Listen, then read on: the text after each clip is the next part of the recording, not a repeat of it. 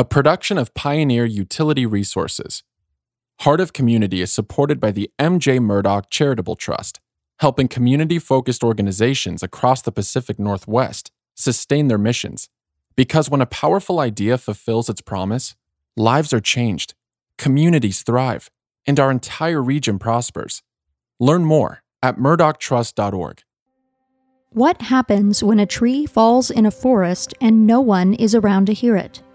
We could ask a similar question about our communities. If no one is there to observe and document our stories, what becomes of who we are?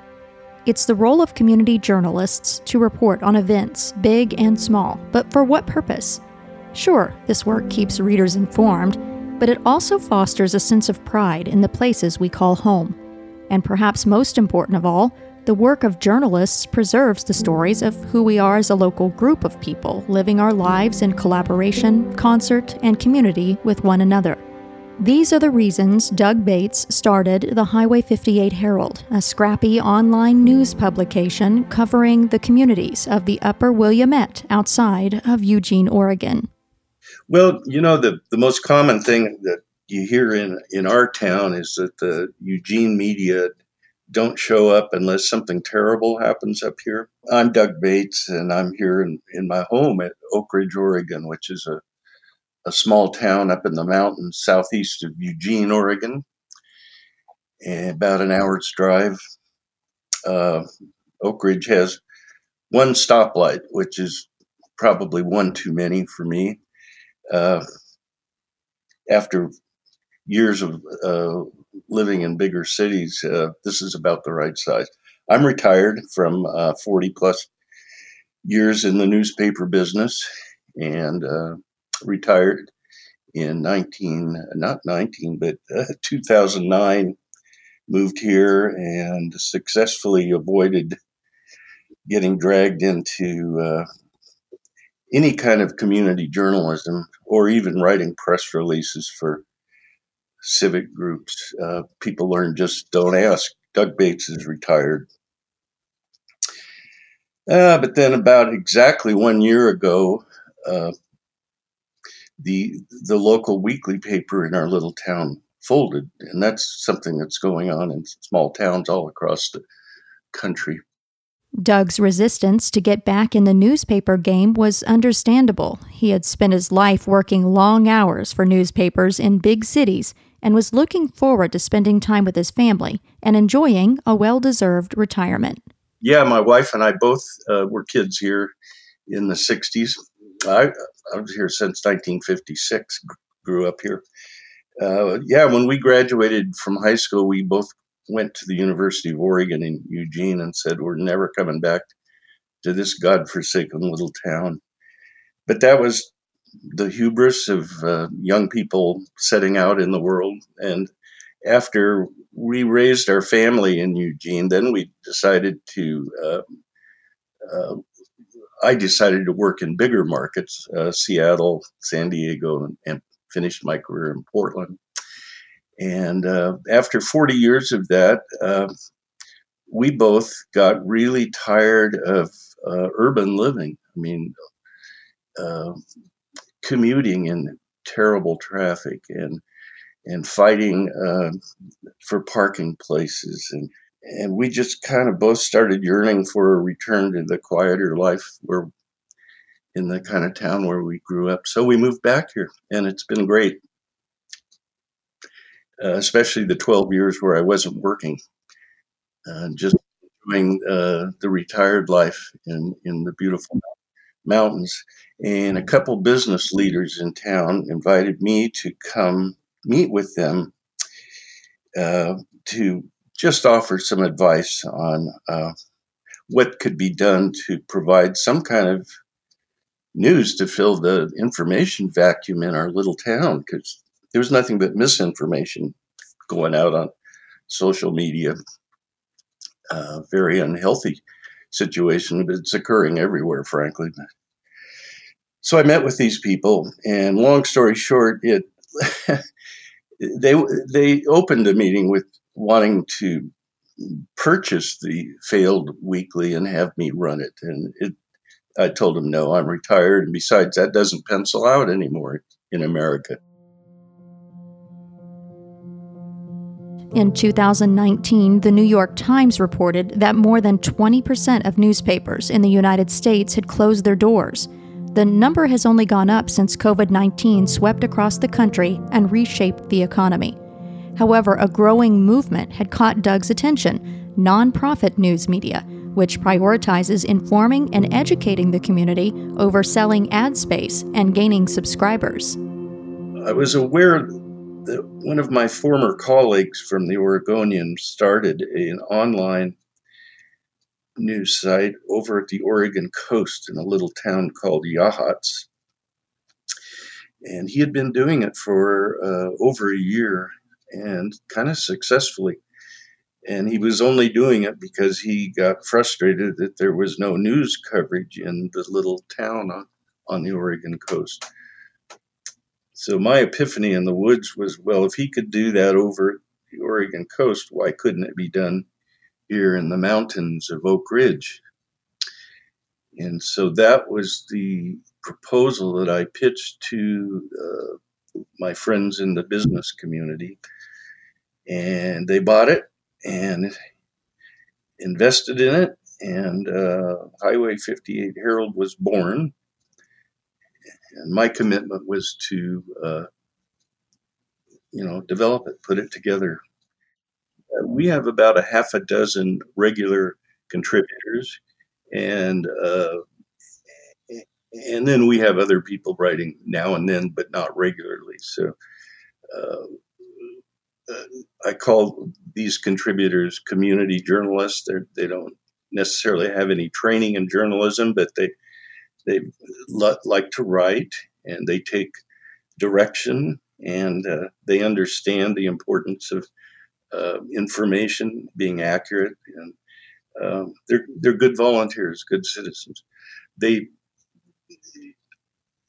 nonprofit community news sites are not going to be able to run exclusively on community journalists. So there's got to be uh, at least one or two trained people in in the operation to keep it keep it on the rails. But it's part it's part of the equation, yeah. And the Herald, uh, we we rely on these community volunteers uh, pretty heavily. Rather than receiving a more traditional daily or weekly newspaper, the Upper Willamette readers receive up to date news online from the Herald's website. This has been an adjustment for some, but this fully online strategy allows Doug and his team to be nimble and operate with far less overhead, not to mention the ability to provide news that is, at times, up to the minute.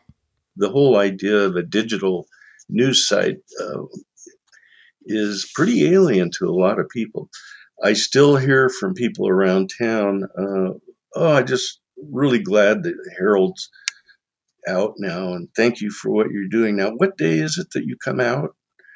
Uh, and I have to try to patiently explain. Well, we don't come out, and we're we're always on deadline. There is no deadline. It's like cable TV news. You know, if it happens, we try to report it right away, and uh, we update our site every single day, more than one time usually and uh, communicating that to people, especially older people who are used to uh, the print weekly, can't get over the idea that, well, you're only going to come out once a week, so I need to know what day that is.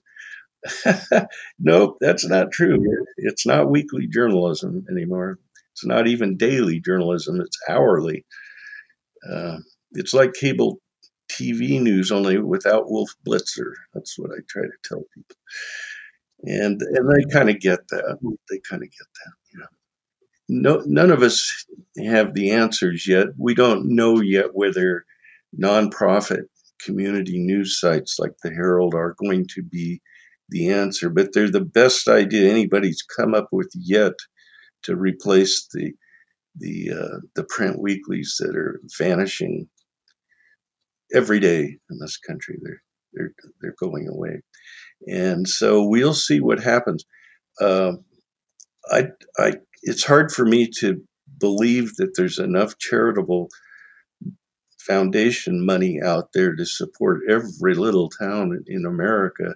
If every little town in America has a group of people like ours who band together and start a news site, uh, I, I don't know how that pencils out. But I do know that the corporate world isn't getting it done anymore. Capitalism may be the greatest system ever devised by man and women, but it isn't getting the job done for local journalism. So uh, uh, there's a lot to hope for that the nonprofit movement will uh, be an answer, and we'll find out. The importance of local news to rural communities cannot be understated.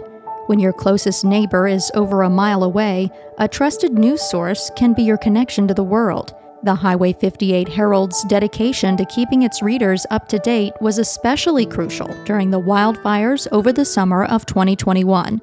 The Pacific Northwest has seen record breaking forest fires in recent years, and a surprise heat wave in the summer of 2021 made a bad situation worse.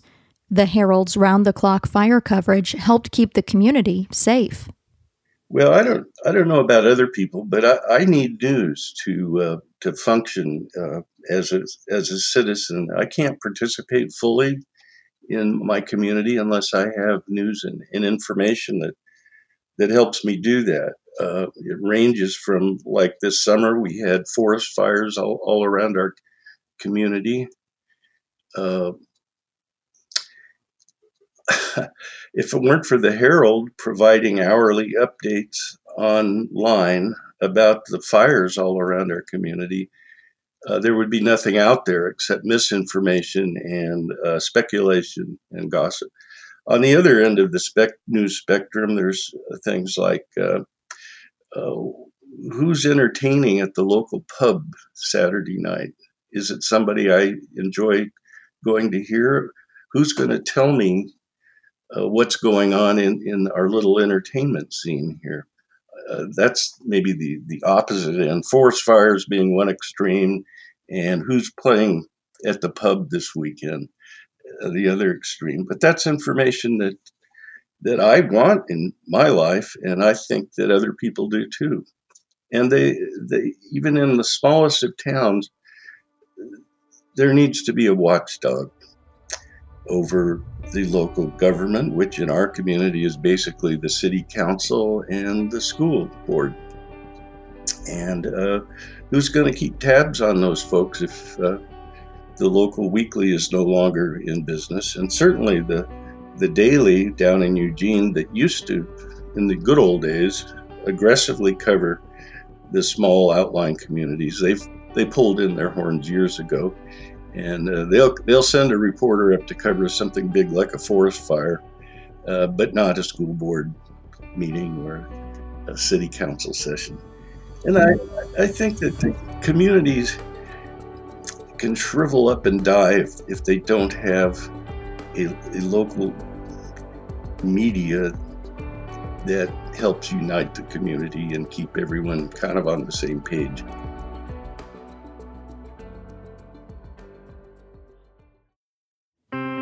This podcast is a companion to the written series Heart of Community, which you'll find in the pages of Ruralite magazine.